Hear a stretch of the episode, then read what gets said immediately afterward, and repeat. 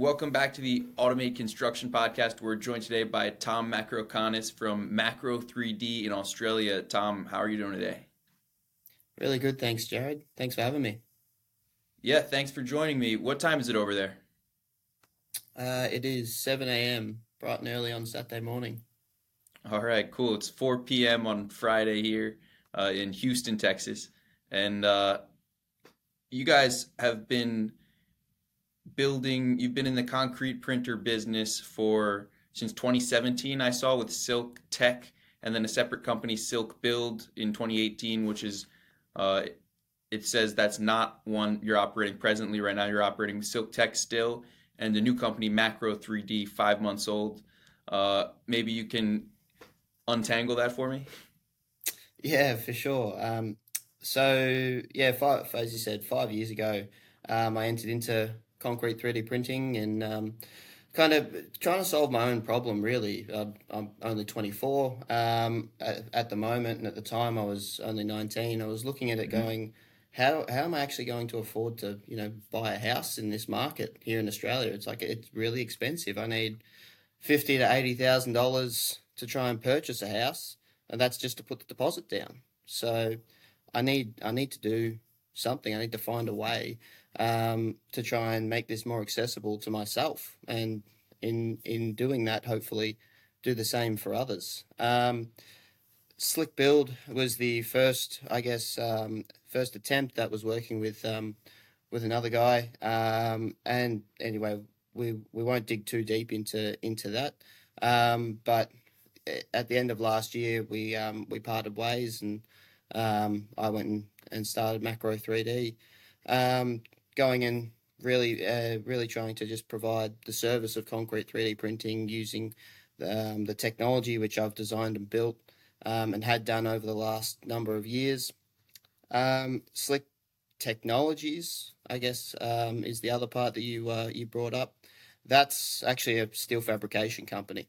So it's it's uh, it's the it's the company which helps keep the factory door open at the moment while we're still developing, still moving forward um, with our technology, and um, has given us a really good, I guess, foundation to be able to um, enter into the uh, concrete 3D printing space because we're actually in construction, being uh, steel fabricators. We're working with um, structural steel, and on top of that, it's um, yeah, working with, I guess the other side of it being the um, the the machine fabrication as well. So it's it's good with it's been a way that I can kind of um, blend a few things together um, to try and get the ultimate outcome, which was to enter into concrete 3D printing and um, try and make an impact in the construction industry that way. Yeah, so you do both concrete printing and metal buildings right now. Uh, yeah, we do. We do components of it. Correct. Yeah. Okay. Yeah. And you combine them? We are working on combining them. Yeah. So um, it's obviously that I don't believe personally that there's one solution to building the perfect house, if you like, from a sure. from a structural point of view or um, from an aesthetic point of view. Like I, I believe timber, steel, concrete, they all can be blended together to make a really really good structure. Um, and I think the the the underlying principle of your podcast being automating construction is actually um, really quite powerful because it's it's it's less about concrete 3D printing and more about automating the industry itself because it is so slow, so archaic the way that we do things um, in construction and especially here in Australia. Like a lot of our buildings are brick and timber frame especially in Melbourne. Um, you go up, you go around Australia, and we have slightly different versions of it. Um, like I know over in WA in Western Australia, they do a lot of um, what would be classed as double brick. So brick course inside, brick course outside. Insulation between. Um, yeah, correct, correct. So, um, yeah, it's a it, it's a it's an interesting interesting space that we're in at the moment. Um, here in Australia. So we are looking at trying to to merge multiple disciplines, I guess, together, being uh, and different materials together. But it's it's really a case of we need to um, yeah just just work within what the uh, building code says and um, trying to come up with a solution that's that's a, that's affordable. So when you start looking in the 3D printed construction industry to solve all the problems you're talking about, labor shortage, cost, uh, just Absolutely. in the pursuit of automation in general, uh, did you instantly know you would have to build your own printer, or did you consider the uh, uh, available printers on the market? Uh, yeah, so the first two years of um, being in concrete 3D printing was all about let's just go and purchase a machine from overseas and bring it to Australia. Um, the biggest issue I faced is being a young person, you don't really have a lot of funds behind you. Um, so going and actually purchasing one of these machines was really, really difficult. Trying to raise money when people can't see, they can't touch and feel um, what that what that wall looks like. They can't quite wrap their head around how it works. Um, was actually one of the biggest sticking points. And then obviously we had that COVID nineteen thing come through, and um, that really put a put a big big stop on things um, for us. Like we obviously couldn't travel anywhere. Um, our lockdowns in Melbourne, um, especially, were very severe. Um, really, yeah, lock, locked up for a very long time, and so it was really difficult to actually move around. And thankfully, um, I could get down to a factory and and continue to to do some development. Um, and that's where we spun out into let's build our own machine. We can't manage to get access to anything um, that's like we were doing some work with RMIT at the time, and they had just purchased a side printer, from CyBe. Mm-hmm. Um, and so we were hopefully going to be working with that machine, but there was there was a there was a whole heap of issues due to COVID, and so we had to come up with with another way to be able to keep the dream alive, I guess. And so it came to well, my background's in obviously fabrication. It's in um, it's in actually software. Really, um, I spent a lot of time in artificial intelligence and blockchain um, startups before that, um, where I was doing just a lot of advisory and a bit of um, bit of development work uh, with those sorts of people. And we taking the software side of things and coupling it with the mechanical side of things. It was like, well, actually I'm almost uniquely qualified to start working in this space. Let's let's let's get some other people together who are much smarter than what I am, and let's try and make this um, let's try and make this possible. Sounds like one of the first people you brought on the team might be a materials expert. Sure was, yeah, sure was. So I've got now got a really really really good um, materials expert. His name's um, Nicky Jackson. Um, he's based in New South Wales. Um, he's doing some really great work for us in uh, trying to reduce our carbon emissions um, mm. or our carbon content. Um, in our mixed design, we've got a couple of different options that we're working through to try and work out like what what is our optimal mix because obviously there's there's a number of different ways to approach this whether you have a one part mix a two part mix whether it's wet or dry you you got you got to work through all of all of that and try and work out well what's what's most cost effective, what's logistically most possible um, for the different builds that that you're trying to go and do. Um, there's there's just another so big question is whether you're ways. buying a mix or making your own from scratch. Yeah, correct, correct, correct. So, from our point of view, it was let's try and make this like with materials not being a background of mine, we need to obviously bring other people in to, to, to facilitate that. But in Australia, it was how can we, I guess, make it more accessible to more people? Let's let's not tie people into being stuck to our mixed design. Let's let, let let's make it. Let let's try and um, open it up as, as best we can. So yeah, we've been been working through just a few different mixed designs. Um, over the last few years, and um, we, we've got a couple of different options that we've that we found worked, and um, yeah, um, unfortunately with with Slick things didn't quite work out the way they were supposed to, but um, now with Macro 3D, it's it's been um, yeah really exciting to go and try and make it happen um, all over again. So you decide you want to build a printer, and then you have some other choices uh, gantry system or robotic arm system? How did you choose? Um, I am of the opinion that flexibility is key. Um, I have looked at the way that uh, all these gantry systems have been have been made, and just the, the, the logistics of moving them around for us mm-hmm. um, was something that I I wasn't really comfortable with, I guess. Um, so that's why I moved towards the robotic arm systems, and uh, we've actually started developing a, a bit of a hybrid um, where we can kind of work move kind of between the two of them, um, still have the flexibility, but have the, I guess, usability of those gantry systems um, and, and the ability to print such a large footprint. Um, but the, the, the, robotic arm system was really accessible to us as well because in, in Australia, we used to have a lot of car manufacturing. Um, we used to have Holden and Ford who manufactured cars here, but we no longer have that industry. So there was all of these surplus industrial robots just laying around. And we found a supplier, um, also based in, in New South Wales, who could supply us with those. Um, and went and grabbed one of those, brought it down to Melbourne, and tried to work out how to program it so it could um, so so it could follow a toolpath. And then from there, mm-hmm. we um, uh, spun out into putting it on tracks, trying to make it something that was um, usable on site, so that we could start concrete 3D printing a lot of customers want evidence that a printer can do what the manufacturer says it's capable of. So they say it can print a house. Where's the house? Uh, so exactly. you guys have started that process.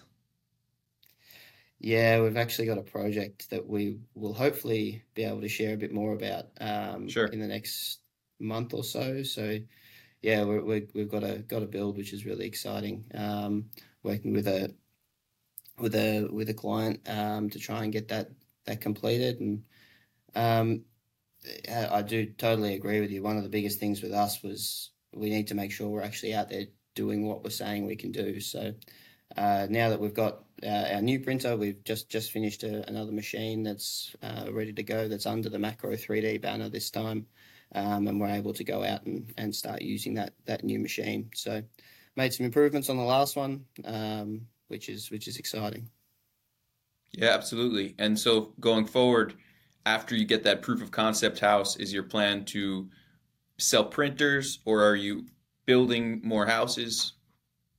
Both? Yeah, absolutely. So we we're taking the position of where we want to provide the service of concrete 3D printing here in Australia. Mm-hmm. Um, obviously, there's, uh, there's we're not going to say no to, to selling printers um, and to working with people in, in collaboration. Um, I think that's that's one of the key things is construction in Australia and, and globally is such a massive market.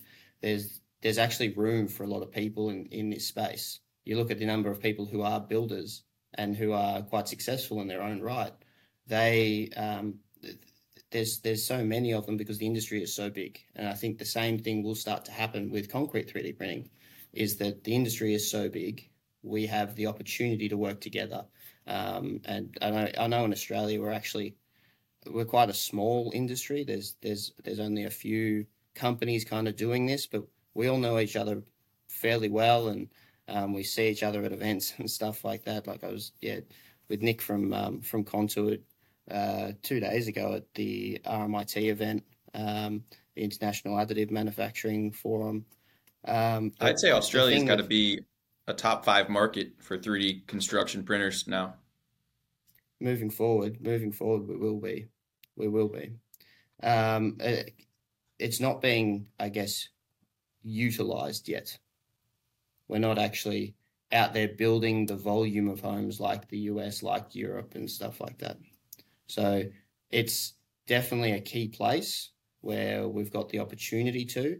We have a huge, huge issue looking at like, you open the newspaper here in Australia at the moment, um, and every every single day it's rental crisis, it's construction mm-hmm. crisis, it's builders going into liquidation, it's supply issues, it's labor shortages, it's it's it's right for the it's it's the right right time, it's the right opportunity um, for concrete 3D printing to really make a big impact in the industry and um, and and prove its worth.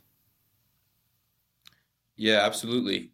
I wonder if uh, more younger people recognize the need to replace labor with technology and Uh, if that's something that uh, you feel your peers are also interested in, or are they they think you're crazy?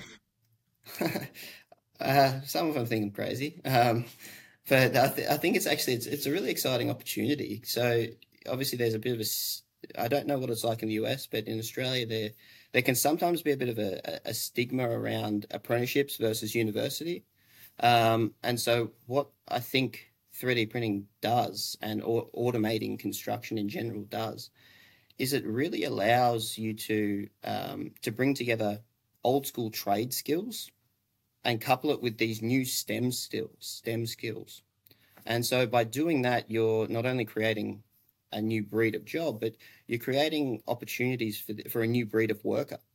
Like you, you've seen concrete 3D printing before. You a lot a lot of it's sitting sitting around really. You you, you set the printer and off you go, and um, and it's doing the work, which um, for for our generation, um, we're of the same generation. It's um, no one really wants to work that hard. So if you've got the ability to to sit there and let a machine do the work, all you've got to do is work off your computer. It's a it's a, it's a really beautiful opportunity. That's the dream, but it does end up being a lot of hard work, these prints.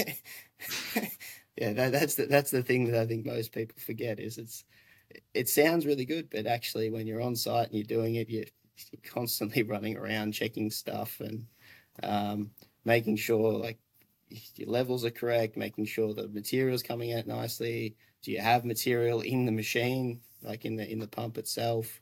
How's the machine Yeah, there's moments, like you said, where you can relax, snack on a bag of chips if everything's going well. But there's also moments where you're on the printer's time and it's not stopping and you don't want to stop it. So it's not like the old guys who are used to saying, okay, I'm going to take a smoke break because I feel like it. Uh, they don't get that smoke break. They need to wait until they're on the printer's time now. Yeah, it is. It is. It, it is something that I guess we're looking to work on solutions for. Um, and there's there's a few ways in which we're looking to do that, whether it's Just whether it's more through automation. whether it's through automation, but also through the material science part of it as well. Um, like obviously, like everyone around the world, we're, we're focused on using mortars and using concretes to start with, but it's like, well, what does that actually turn into in the future? Is there any other ways that we can do this where you can just stop? Like, is there a way we can we can stop a print halfway through a wall, stop the printer, take our smoko break, and then come back and continue on from where we are, not have the issues around cold joints, not have the issues um, around lines setting hard and stuff like that. There's there, I think there are ways to do it, um, and that's I guess what I've tasked Nikki with is try and work out a way to um, make that happen. Uh, and on top of that, we're obviously trying to do it from a robotics and, and automation point of view. So yeah, it's a it, I, I keep coming back to it, but it's just it's just a really exciting time. Um, there's so so much going on. There's so many different ways to work with this technology um, that I think it's it's just it's really the right time for this to enter into the Australian construction market and, and make a big impact. Yeah, and there's no doubt that you're doing more real engineering than a lot of the kids that end up going to university and then are sitting at a computer doing Excel sheet stuff all day. Uh, sure, that's some kind of engineering too, but it's not the same as getting your hands covered in concrete. Uh, Yeah. is that what you did after you, the Australian high school equivalent? You uh, what did an apprenticeship? Uh, no. So I'm my my story, I guess, to to give a bit of a, a summary is my Please. so my dad's a motor mechanic. Um, he works has worked on cars for a number of years um, since he, hmm since he was eighteen, um, and I worked a little bit with him through high school. Um, high school wasn't I wasn't exactly the best student. Um, I yeah probably spent more time playing sport and doing other things than actually doing schoolwork. So going through high school, I'd go off and like I'd work with my dad, um, where I learned a lot of the mechanical skills. And then I got to year twelve and had a, a, a sporting accident. I I, um, I broke my leg playing uh, Aussie rules, playing uh, playing footy, uh, as we would call it here in Australia. And during that process of recovery, I like my mum my mum refers to it as Tom learned to read in this period, um, and so I started to do uh, a lot more, lot more reading, a lot of research, and and and learned to program in that time. And so that period of having to learn to program led to uh, my first job at a business consultancy, and that uh, that that job there was all around new technology. I'd, I'd, become really fascinated through the learning to program, became really fascinated in blockchain technology and the implementation of that. So being involved with new technology, I guess, has been something I've done for a, a fair while now. Um, but with that block, with those blockchain skills, it was like, well, we need to look at uh, ways. Sorry, um, can we uh, just take it back a little bit to that first sure. question? Yeah, we'll just cut that bit out. I kind of lost my train of thought. Sorry. You can go into the blockchain thing. We're just going through the history of the your work experience, and you your dad yeah. was a mechanic. That's a valuable piece of information. I guess that's why you had the hardware confidence going forward with the machine that you built.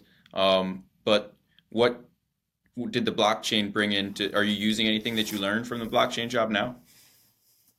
Yeah, yeah, yeah. So, um, yeah, so from my dad being a mechanic um, and spending the time uh, understanding, I guess, the mechanical side of things, we then moved into, uh, moving into the software space, it was picking up useful pieces.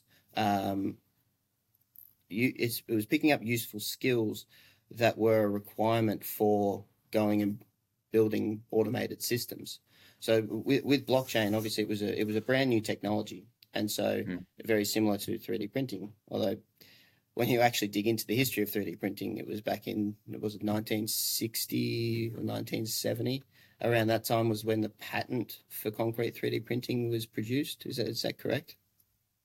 I don't know which patent. There's a bunch of different. Uh, there's a William Urschel concrete machine, but that is tamping. Some people say it's not really printing because there's no G code yeah. file. I don't know semantics. Yeah, Yes, exactly. Semantics. You're still placing concrete in, um, in, in, an innovative way, but nevertheless, the, the journey that I kind of went on was I started working for my dad, worked out how to program after after an injury, and from there went into the business consultancy role where I was I was looking at new technology, I was reviewing new technology all the time, writing papers on the technology, and, and, and found that actually concrete 3D printing was not being done in Australia.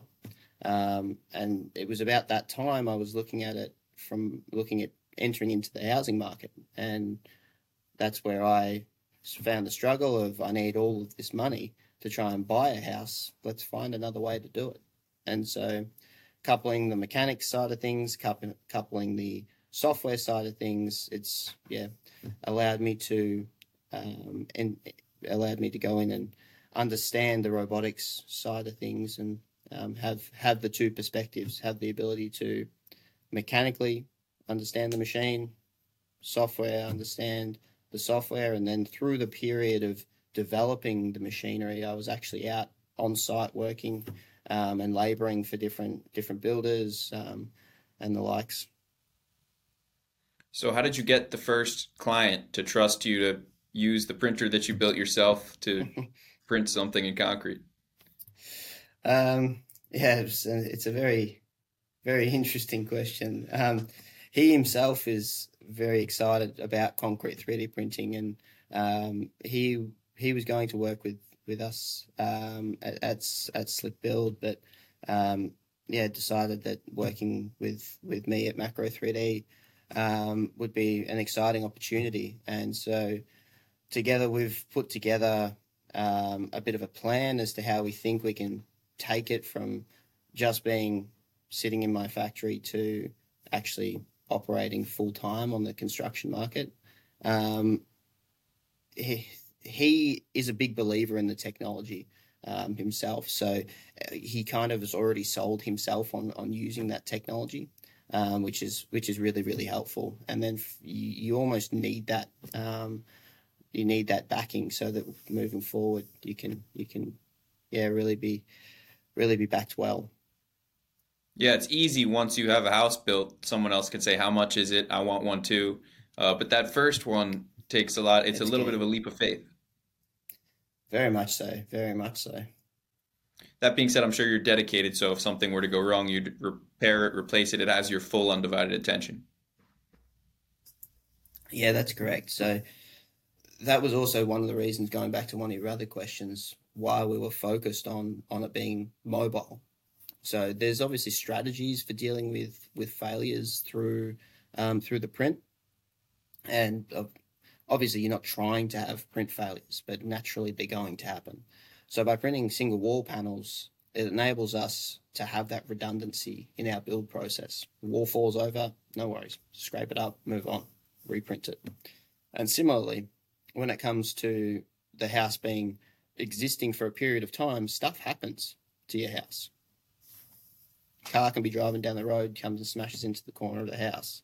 We need rather than re like how how would that be managed with one of these monolithic structures? Well, it's it's a little bit of overkill to go and bring a whole gantry system to go and print that little section. Instead, having these mobile systems enables us to come in and just reprint that section for you if there is an issue, if there's an extension wanting to be done. It, it, it allows for a more modular um, a, a more modular process moving forward. So it's not just thinking about new homes; it's thinking about well, what is the life cycle of a house? Well, life cycle of a house is it gets developed and redeveloped over the years. And what does your print team look like?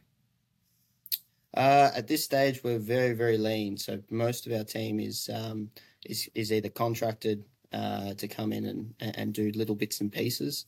Um, we are currently going through a capital raise at the moment to try and, uh, I guess, escalate our our business and make it a, a, a, much more substantial company than than just a couple of people who. Um, a lot of my team work within the steel fabrication side of things, um, so they're they're welders and um, and fabricators who come in and, and give us a hand when we need to. Um, until we get to that point where we've got the got the capital, I guess, to bring on more people. Sure, I meant more the printer that you developed to operate it.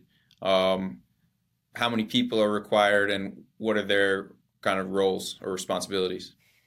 Sure. So we typically we can run the machine using uh, using only three people. Um, mm-hmm. You can get away with two, but it's obviously a bit easier with three. You've got one person looking after the robot. Um, they are focused on making sure the the print programs are all loaded onto the robot um, and making sure we're running the right program at the right time in the right location on the build. Because obviously we have to map out.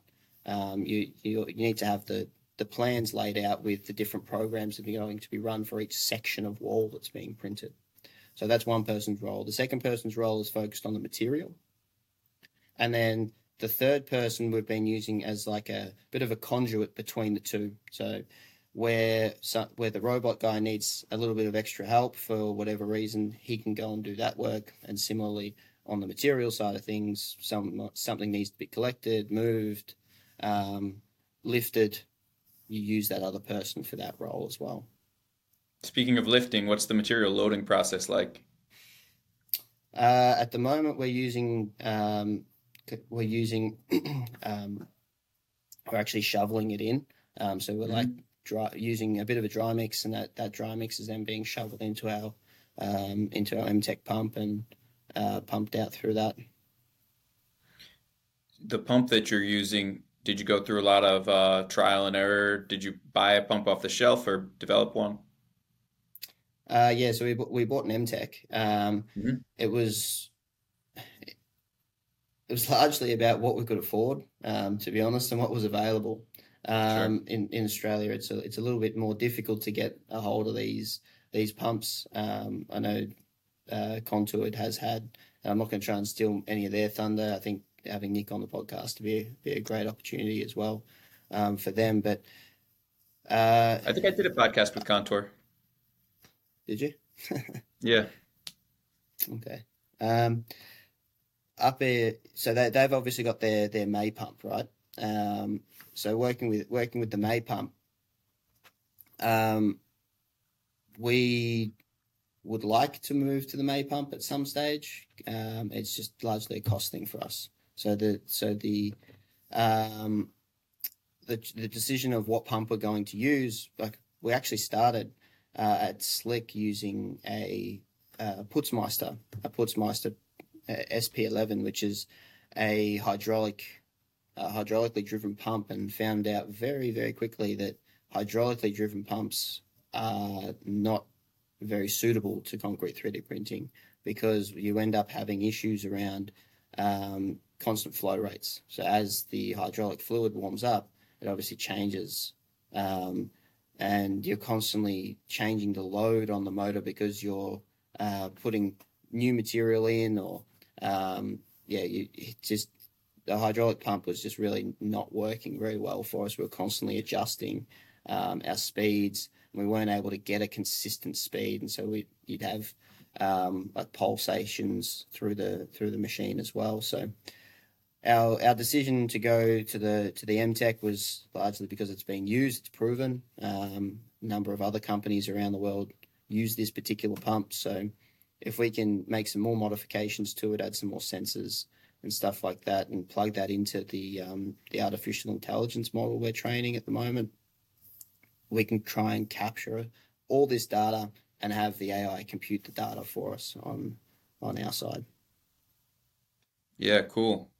The data capture, I guess, is a a big critical step, and it's a little bit painstaking just because you have to do just hours, thousands of print hours. It is. It is. It is. It's um, yeah. Tra- training models is not not an easy thing. It's not an easy feat. But yeah, it's it's all about just printing more and more and more and trying to capture as much of that data as we can and try and find um, papers and stuff like that. Like one of the I guess interesting things about artificial intelligence is that with your with large language models like what ChatGPT is, you can synthesize large swaths of data so you can take papers, for example, that are written on the material science and try and work out like from that what is the best version of a of a mixed design from those papers. Um, it becomes a really really powerful tool to help fast track a lot of your a lot of the development. And that's that's also where we're trying to utilize it too. It's not just in the print process it's actually in the development process. How can we how can we fast track things by um, taking large uh, large data sets and then working out what is it that we actually want from those data sets and trying to ask the best question possible. Yeah, that's such a simple use case that anyone could do for papers in any subject and just kind of exactly. supercharge your ability to get the important information out. Uh, and I think it's something that does not come natural to older people. Uh, there are still people where it doesn't come natural to use a computer and they're saying print that out for me so i don't need to read it in my email um, but everything's moving so quickly like now it's going to be so crazy to have a whole generation of people enabled by ChatGPT where it's their instinct to be time efficient that way. Yeah, it's like it's super exciting. Like being able to sit there and like try and even like little things like writing an email. Like you don't need to sit there and write out the entire email anymore. You just bash out some some key points and let it generate it for you so it sounds business like. So it's um yeah, it's it's it's really really been really really helpful for us and from a programming point of view like it's we're we're taking we've worked out a way that we can increase our the code output that we can actually produce um, because it can help to not only debug parts of our code, but it's also um, ways in which we can write generalized functions really, really quickly. Um, maybe getting a little bit technical for um, for us, but yeah, it's it's something that we're we're working on is how we actually implement this technology, not just in the printing process, but into the business itself, because it's just it's so powerful, um, and it's, it's just going to touch so many different industries in so many different ways, and can change change a lot of things. It's a big inflection point for us. Yeah, certainly. Was the uh, you had worked on a different type of AI in the past? Was that a GPT or a different realm? Um, it was very early on in, uh, I guess, machine learning. It was very focused on um, on predictions more than anything. So neural nets. Um, yeah, neural networks it was it was an interesting project that we were working on. Um, didn't really have the success that we were hoping for. um, and we ended up shutting it down because it just did. It, artificial intelligence systems have uh, obviously a bit of a mind of their own, and so Mhm. if it starts going down a certain track, you have to you have to just stop. Kill it So- before it destroys the earth. yeah, Terminator style. Yeah. So, Yeah, what was the goal with that AI you were developing?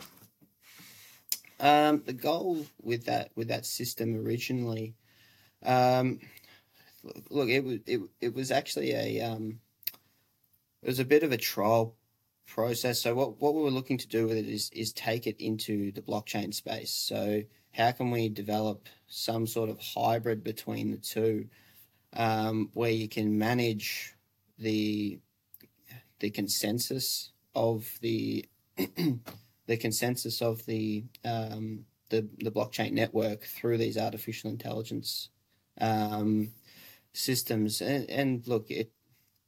I'll be honest. I've probably forgotten a lot of it because it's been um, it's been a few years, and the the, the actual the the detail of it. Um, I've just been so consumed with what we're doing with with concrete. Yeah, more or less, from my understanding, it's like each node has a collection of all the transactions and account balances. And for these nodes are stored in different ways, but an artificial intelligence could maybe reduce the computing power required to access and validate that node, thereby reducing the energy and upkeep expense or something like that. Yeah, it was also looking at the it was, it was looking at the you have so in a blockchain system, depending on which one you're looking at, there's obviously different protocols and different ways in which these blockchain systems can be utilized, and it's actually something that I think concrete 3D printing will implement at some stage as some sort of blockchain system. We, we'll come, we can probably come back to that. Um, Yeah. but we were looking at it from a from like a governance point of view. So how can you have a properly distributed um, blockchain system?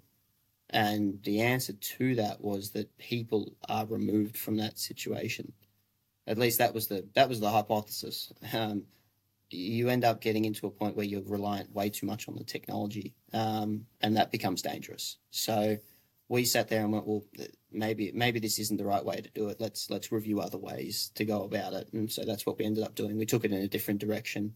Um, so the the experience from working with the artificial intelligence um, was exciting and was really really um, I guess helpful moving for, for moving forward. And I'm a believer of everything happens for a reason. So um, yeah, wo- working with that enabled me to be where I am today. Um, but moving forward, yeah, it's it, for us. AI is, is actually more of a tool than anything else. Um, if we can, It sounds like you're a guy who appreciates decentralization. y- yes, yes, I, I, I- do, I do appreciate it. Yes, there's, there's ways in which it can be done, um, and I think we've just got to be careful about how we, how, how we go about doing it. Yeah, it's tricky. A lot of these technologies, with the goal of decentralization, it can be a fine line between then becoming ultra centralized, where all of a sudden the tech gives them more control or more power or some weird. Uh, Yeah, it was, it's kind of funny with what's happened with, with the blockchain industry. Like we, it started off and it was supposed to be all about decentralization, and then we ended up having centralized exchanges where that was the only place you could trade the cryptocurrencies. It's like, well, it's not. That's not really what it was designed to do.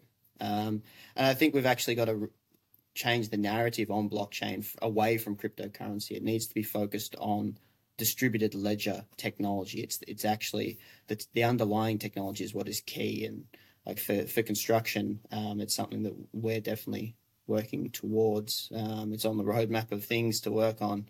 Um, obviously, step one, get get house number one built and um, really cement ourselves, pardon the pun, but cement ourselves in, in the industry as, as someone who is who is doing the work. But moving forward, keeping an eye on the future, it's how do we implement these new technologies which are key um, to the success of, um, uh, of of us in the industry. It's yeah, it's it's focusing on how can we work with how can we take like a blockchain technology and implement that into concrete 3D printing? How do we look at it from um, a from a um, a, a, printing point of view, but how do we look at it from an end user point of view? Where's where's the connect that we can we can actually add value using this technology? Yeah, I mean, I'm thinking about it very abstractly, and I don't have somewhere concrete that I'm going with this, but the connection seems to be the decentralization in that the construction industry is historically decentralized. You have lots of smaller construction companies, family owned construction companies globally uh, mm. in different codes. And blockchain also optimizes decentralization because if you're not going to be a centralized block, if you're going to be centralized, you may as well just be an Excel spreadsheet because the data is all in one place. Yeah, you're a data silo in that in that case. Yeah, I think I think one of the one of the really cool things is obviously there's the um, there's the, the the decentralization part of it, but there also becomes a way that we can share ownership as well. So one of the things that we've played with is what if you what if for every meter of of print that actually becomes worth something? How can you how can you tokenize an entire print? Like that, that becomes a really interesting thought exercise of well, if we can do that, what does that mean for the build? Like who owns what part of the build? How do we if we're also capturing the data, we know what's happened with that one meter of print that's happened. We know what the environmental uh, what, what the what the environmental sensors picked up. We know what the humidity, the temperature was at the time. We know what the material was doing at that time. We know the water that was delivered to that material at that time, and we know the print speed that we're operating at. Like it becomes a it becomes a really interesting thought exercise as to what that becomes, what what the value is that can derive from that. Like, is it some sort of extra market that comes to the property industry?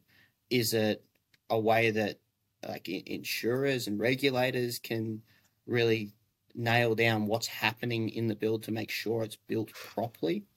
Um, yeah, it becomes a it becomes a really really interesting thing to start to look at if we can immutably store this data at the same time. That would be super valuable to municipalities, government organizations, uh, especially because they try to do these projects and then they end up going double, triple over budget. But if they were able to pay in advance for a specific number of meters and be guaranteed that they get that many print meters, uh, that's a very compelling product. Yeah, it is. It is. It's it's it's very very interesting to start to start to look at and look. It's definitely going to take more than just a few people to to try and crack that case, but yeah, I think it's it's something that needs to be done. Um, and we're we're putting in time for it, and it's yeah. Hopefully, we'll start to bring, show show some fruits for our labour and um, go from there. Yeah, I think it's just a little glimpse into a whole future, a whole new realm of possibility that technology enables in terms of the data collection. It's no longer a person with a camera or a tablet that has to walk around the site and put everything in by hand. It's uh, all i mean at some point maybe even an ai determines the best sensor to get orders it on amazon. Some other robotic arm installs yeah. it on the system. Uh, we're a ways off from there absolutely. but can't wait to do yeah, that video. well, absolutely. That, that that'd be really exciting. Well you even look at the way that um, a lot of the cameras now are mounted on the machine um, and the, the defect detection that can go on through computer vision. Like that's that's just as powerful because now that you've got that ability to, to capture that data, we can now make sure that the print that's coming out is what we say it is. Um, you can capture the entire build process end to end. You can make sure that it can pick up so that the, the computer vision is able to pick up stuff that we're missing. And that's even more powerful. So you, you're getting a better product out of automating the construction industry. What more are you able to say about the capital raise? Um, we'd love for someone to, to put the money on us um, to be able to um, continue moving forward. Like we're doing a lot of obviously exciting things, and there's there's a big roadmap of things, but it's a very clear pro. Uh, it's a very clear process that we have laid out. It's focused on let's make sure we're building. Um, let's we've got a number of contracts which are lined up, and it's just a matter of do the first build and then execute on those contracts. Um, but the key thing for us is, yeah, we, we, we just need to get that money in so we can continue moving forward at the speed of which we know we need to be we need to be running at. So If someone's listening I, and they want to invest, how do they reach out? uh, please reach out either via the website or um, I'm happy to share my uh, share an email address with you. It's Yeah, sure. info at info at macro3d.com.au. Um, we're open to not just Australian based investors, but yeah, US or Europe, wherever wherever really. Um, happy to work with people, but yeah, it's it's a really exciting time for us to um, move forward. Have you considered crowdfunding? Um, we did look at crowdfunding. It was it was an option for us, but I'm not. I'm I'm definitely not against it. Um, I think though for the for the business, I would. Uh, uh, my my thoughts are that for the business, we focus on an actual straight capital investment, and then potentially we start to look at different ways we can use crowdfunding for larger projects. Like you look at what Icon's gone and done um, over in the US with uh, with their with their hundred homes build. hmm Um, something like that becomes really interesting, where we can start to crowdfund almost the entire the entire community, if you like. Um, and by crowdfunding that, you can then couple that back with the blockchain technology, and you almost are able to easily deliver um, ownership of parts of these builds to the people who have put the money in. One dollar is one linear meter or something like that. You, you, you start you start to um, yeah, it's what I came back to with. It's a really it's a really interesting opportunity to really explore way different ways where we can start to fund things once we um, once we implement some of this technology. So yeah, So you raised a couple million, I hope so. and then what? and then we then we execute on our contracts. So we get into building. We start building. We move it at we move at the pace that we we want to be moving at. So it's service providing. It's developing more machinery. Um, it's innovating on that machinery as well. And what are those first key hires you'll make with the uh, war chest? Um, we need to bring in another another software engineer. Uh, we need to bring in uh, some more printer operators so that it's not just me and a couple of other guys operating. Um, we need to bring in some construction guys. Uh, the the key thing for us at the moment is obviously we're a little bit light on in the construction department. Like obviously, I've spent some time in the industry, but we need we need builders um, who are really um, willing to work alongside us and um, and take a big role. So we're looking for like a head of operations, I guess, for for the construction side of things. um, and yeah, our material side of things is pretty much taken care of through Nicky. He's he's been been amazing um, with the stuff he's been able to develop um, just on his own. Um, but covering off on yeah the, the construction side of things, so having someone in construction, having someone in who's um, focused around the the operation of these machines, and the guys who are developing the machinery. So your your, your general fabricators, your uh, your electronics guys, your mechatronics guys, your your software guys. That's they're kind of I guess the areas in which we will look to hire um, moving forward. And it's obviously a, a bit of a slower build because we're focused on yeah delivering delivering the service. So most of our work will be done with those people who are uh, operators of these machines. So the project you have underway, I know there's not much you can share about that yet, but will Yeah. is that a permitted building? Uh, this one won't be um, just because we're trying to get it done. So It's better that way. That way you know you can get it done. You don't have to rely on somebody else. Yeah, correct. And it's also a way for us to test a number of different things. Like our engineers that we work with um, here in Melbourne, we have a number of performance solutions that we want to. So for for building here in Australia, um, the ways that we've worked through the building code is obviously to build two performance solutions because there's obviously there's no building code yet for it. Um, even though I know there's some work being done, um, there's the there's there's a whole committee working towards getting some. There's a draft actually out at the moment um, for some. Yeah, those for- are some standards just for the process, defining the Mhm. process. They haven't started for the standards on structural printed concrete yet, unfortunately. Yeah, correct. And so that becomes a very, I, I think we've got we've got plenty of different ways in which we can actually build the structure. Um, like whether it's through steel, through columns, like we've seen a lot of different ways to do that. Um, and so working with our engineers, it's about having those structural performance solutions coupled with um, obviously the the general material solutions that we're we're trying to work towards. So if we've got all of these different elements in which we can test with this build, then it means the engineers are satisfied. We can have those building surveyors come out and look at it. But coming back to the touch and feel of the build, people need to see it before they'll really believe it. Um, it's it's almost like a build it and they will come is really what this this build is. Uh, it's it's focused on test what we know or what we're thinking, test the hypothesis. It's a very scientific way, I guess, to put it, is test the hypothesis, make sure we know that these are ways in which we can do it, and then try and get building permits off the back of that because it's like, here's the build that's done, here's the performance solution, here's the data that we captured during the build.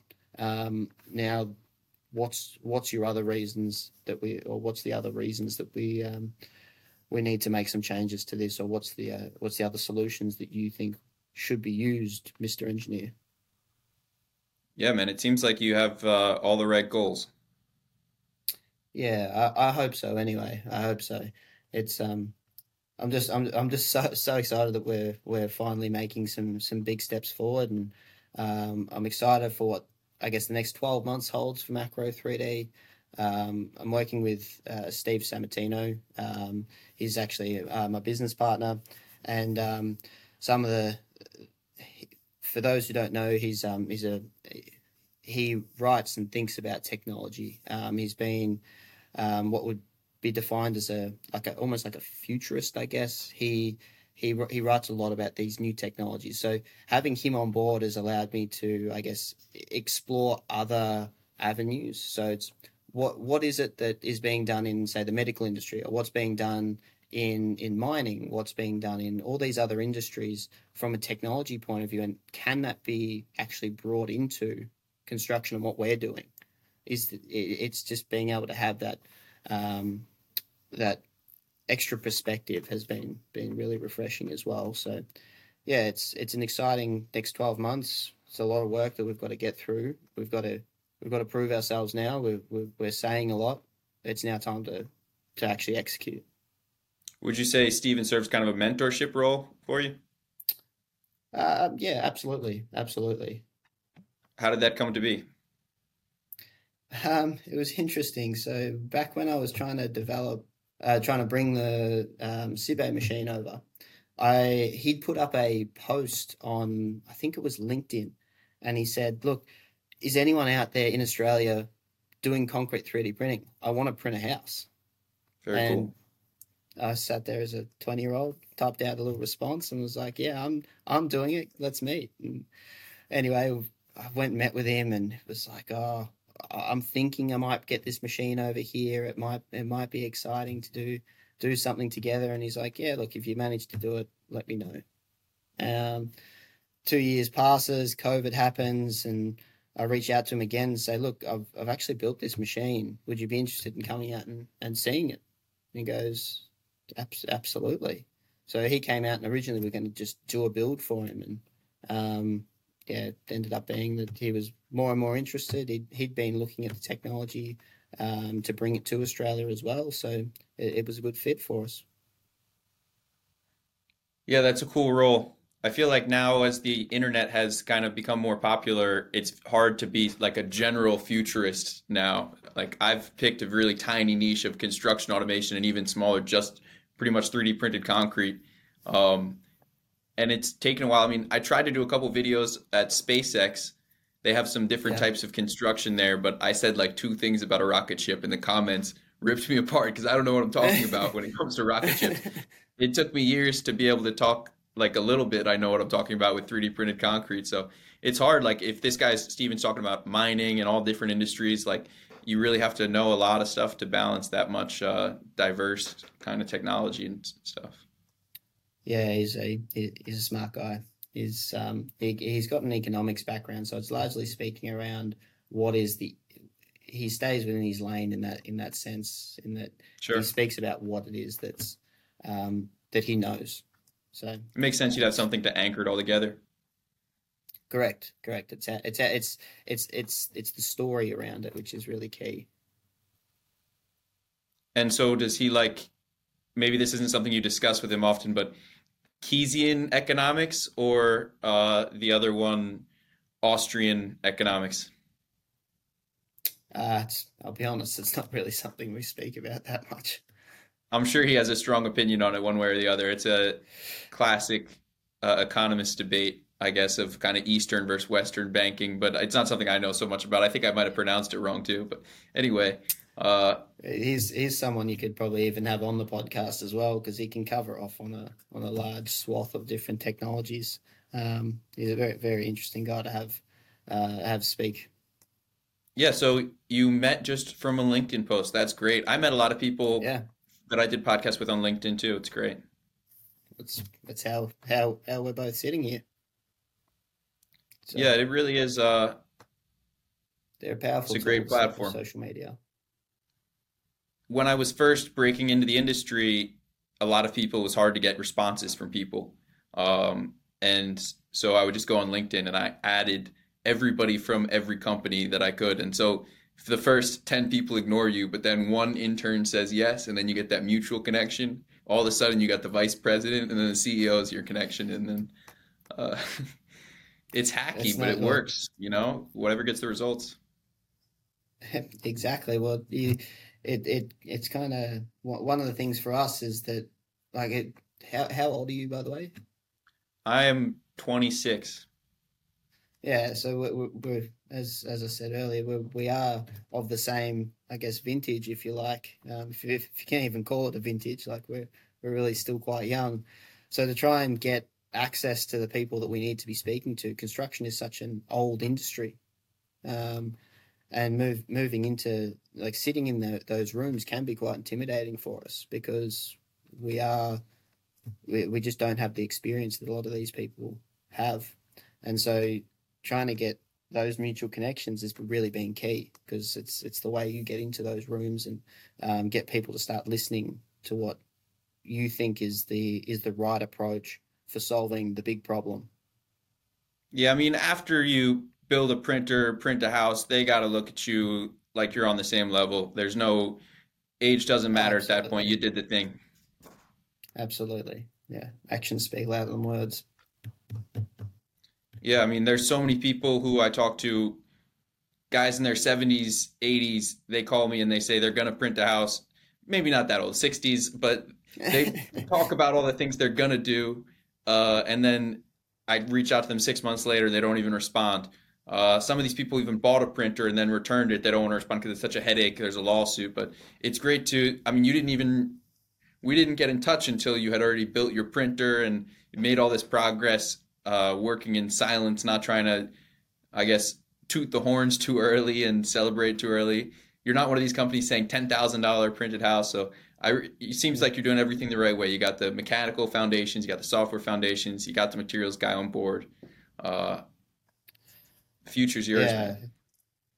yeah. Thank you. We've we've been focusing on doing it as a collective rather than trying to do it as one person. Um, we you, you need you need lots of people to make this possible. You need lots of people to believe in what we're doing, and um, it's it, I, I mentioned earlier it's such a big industry that we just we, we can work together on this, and we should work together on this. There's there's enough in it for everyone um, to benefit. Yeah. What other places? You mentioned your website. Do you have social media accounts people can follow you guys? You're active Yeah, on? so we just at, at Macro 3D um, on on um, on Instagram and um, on LinkedIn. They're kind of our two main platforms. We stick with Instagram and LinkedIn mainly. Um, obviously, website www.macro3d.com.au um, is where you can find a bit more information and uh, always happy to sit down and, and have a chat. Either over Zoom or if you're in Australia in person, um, happy to have people come out and, and look at what we're doing. Um, yeah, it's it's an exciting time for us, and so happy to share, happy to provide information where needed. Yeah, well, I guess primarily investors you're looking for, but also maybe potential employees, people that want to print houses in Australia, buy printers.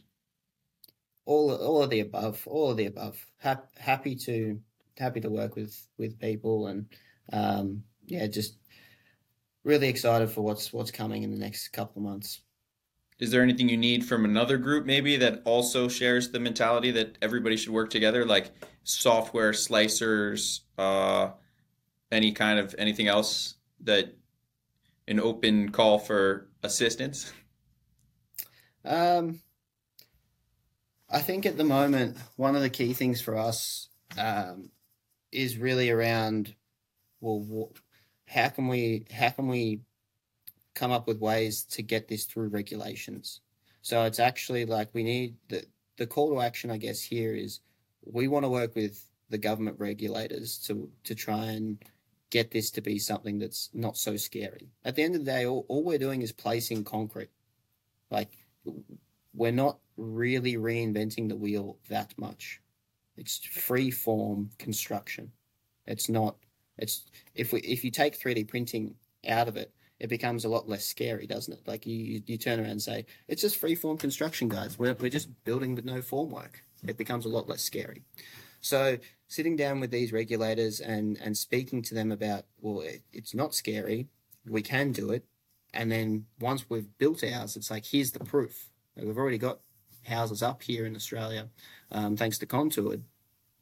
Um, but we've got got the opportunity now to um, to work with these people. Um, so it's it's yeah, big call action is largely around we, we need to work together on regulation. Um, and from a from a technology point of view, I think that's kind of taken care of itself. Um, there, obviously, in, in software, there's big big movement towards, um, or there was over the last probably 10, 15 years around open source software. So you can pretty much find anything to do with robotics through open source software and now with ChatGPT as well. You can write a lot of it yourself. So um, I think it's just a case of you need to sit down and come up with those prompts.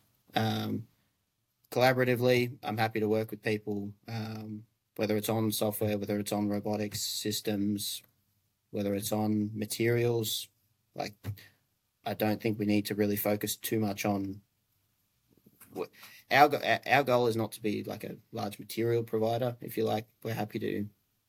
If someone's got a better material, it's more cost effective. It's got a better uh, better carbon footprint. Like happy to use it. So, yeah, happy to work with people on on, on whatever aspect of concrete three D printing um, they want to reach out and discuss. Yeah, it seems like from what I've seen, most new locations need some fine tuning with the materials. A lot of people are after like a one size fits all material, but it's very elusive. Yeah, well, from a um, from a materials point of view, if you even in Australia, like we have to do different testing for different regions. So if we've got a build in South Australia, um, then we have to go and get that particular sand tested. Like we, we need to know how that sand's going to react with our binder component um, or with our other other liquid additives that we might be using. Um, and similarly, in different parts of Victoria, we have different sand. So it's like you, you need to um, continuously test all these different components. And if you start adding gravel in there or rock, because um, you're starting to print with with with actual concrete, not just mortar, um, you've then got another component you've got to test on top of that. And so it's just constantly testing these materials based on the location that you're printing. So, yeah, that's if we can work out better ways to do that, I think it's it's it's something that we need to still continue to develop. Yeah, that makes a lot of sense. Is there anything exciting or uh, that you'd like to talk about that we missed? Um, there's, I guess, anything at all. Um,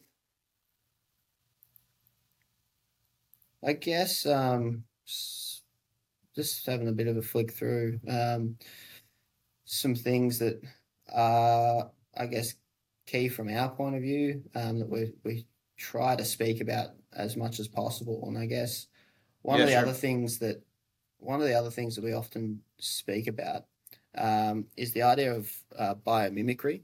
So, what I mean by that is copying what's done in nature. So, obviously, 3D printing is very, very, um, it, it relates really quite well to biomimicry because we're building layer upon layer. We're constantly, we're, you literally, you sit there and you watch the time lapses and stuff growing out of the ground. Um, but I think from a materials science point of view, from a um, from an actual assembly point of view of our of our building structures, it's looking at how can we how can we start to to, to copy nature um, a, a lot more. How can we look at ways in which we can um, yeah, again, sorry, man. I've lost my train of thought on that one. No, that makes a lot of sense. Um, like the way uh, bees might insulate their hive or promote good airflow so that they get insulation, but also ventilation, or the way ants might create different structures, or uh, the way a wasp might gather mud to place something, exactly. or anything. Biomimicry is a fascinating subject because nature's been evolving for so many millions of years to figure out the most perfect solutions. Why come up with their own from scratch when we could just copy their homework? That's exactly it. It's exactly it. It's there's obviously a lot more people who are more qualified around this this whole area of coupling biology with material science. Um, I think that is actually a really really exciting part of what we're what we're coming up with. Like we can already 3D print in 300 different materials. Granted, mm. not all are, um, are like an FDM style, but we we need to look at ways that we can try and utilize more more composite materials to come up with better solutions to our to our issues at the moment in the in the construction industry specifically. Um, it's yeah. Or the way a spider spins silk. If we could copy that on a printer, that'd be something. Well, yeah, you you look at the the strength properties that comes from it, like so the fact that spider's web can actually exist is is very very interesting the origin story for Spider-Man all of a sudden. yeah, something like that. Yeah. Um, but yeah, that's there's there's obviously it's a very exciting time for our, for the industry. It's an exciting time for concrete 3D printing. Um, we're finally. Uh, I don't know. I guess what what what are your thoughts on that? But um, I feel like we're at a really key point um, where we're starting to see the fruits of what a lot of these companies have done for the last five to, I guess, ten years. We're not quite at ten years yet, but yeah, it's it's it's approaching ten years really quickly, where it's been um, development, and now we're starting to see real projects being done, um, and starting to get that, I guess, information that people have been asking for, like what is the the actual cost benefit, not just what we think the cost benefit is from a square meter rate. It's what is the total benefit over a period of time? What is the the logistical benefit? What is all of the other benefits that come from 3D printing that we've? Yeah, I would say that's the real fruit, the cost benefit, and I haven't seen the fruit yet. Uh, I hear it's coming, and I can't wait yeah. to taste it, but yeah. uh, I've only heard the rumors so far. I haven't seen compelling uh, completed cost sheets, um, unfortunately, and it's something companies are very loud about their estimates before the project, and after the project, all of a sudden they don't want to talk about numbers anymore. And I've seen this story play out a hundred times. Uh, they all say that they want to share transparent numbers in advance, and then after the project's complete, it's not the same. But yeah, the tree is growing, and I think when if it's the automation tree, there's no doubt there's going to be fruit one day. Uh, the 3D printed concrete tree, it's promising. Who knows? But whether or not that works out, it'll be the companies that learned how to implement software and technologies on the job site that are going to capture the automation gains in the future. Absolutely. Absolutely. Yeah, it's, it's not just about 3D printing, it's about automation in general. Yeah, for sure. And I think that's something I have a lot of confidence in. Um, and that's one of the only things that I have uh, I guess belief towards in that like I try only to present things that happened. Like I love talking to you because you built the printer, you're printing concrete. I would never have someone on the podcast before they got to that step, uh, because it's about what's concrete, what's occurred, what's happened. Uh, Yeah. And it's always awesome having a primary source like you on the podcast to share this story. I really appreciate it, man. Uh, not a problem. I appreciate you having me on here. Yeah, I think it'll be a helpful thing too for people who want to get involved in the industry, uh, maybe other young people who think that because they're in 18 or 19, they can't do it, but that's not the case. They have advantages that the old guys don't really have. Uh, Yeah, you you actually uniquely qualified for the for the problem. Like we're the ones who have to live in these houses. So like at the end of the day, if you if you've got a a drive to go and do something, you need to go and do it. Um, it was something I learned very early on. You, there's no problem that can't be solved. You just need to spend some time thinking about it. yeah, great. Well, this was a great introductory podcast for Macro 3D on the Automate Construction podcast, and hopefully we get you on many times more in the future as you guys continue to automate construction. Absolutely. Look forward to sharing more um, with what's coming in the next few months. And thanks for having me, Jared. Appreciate it.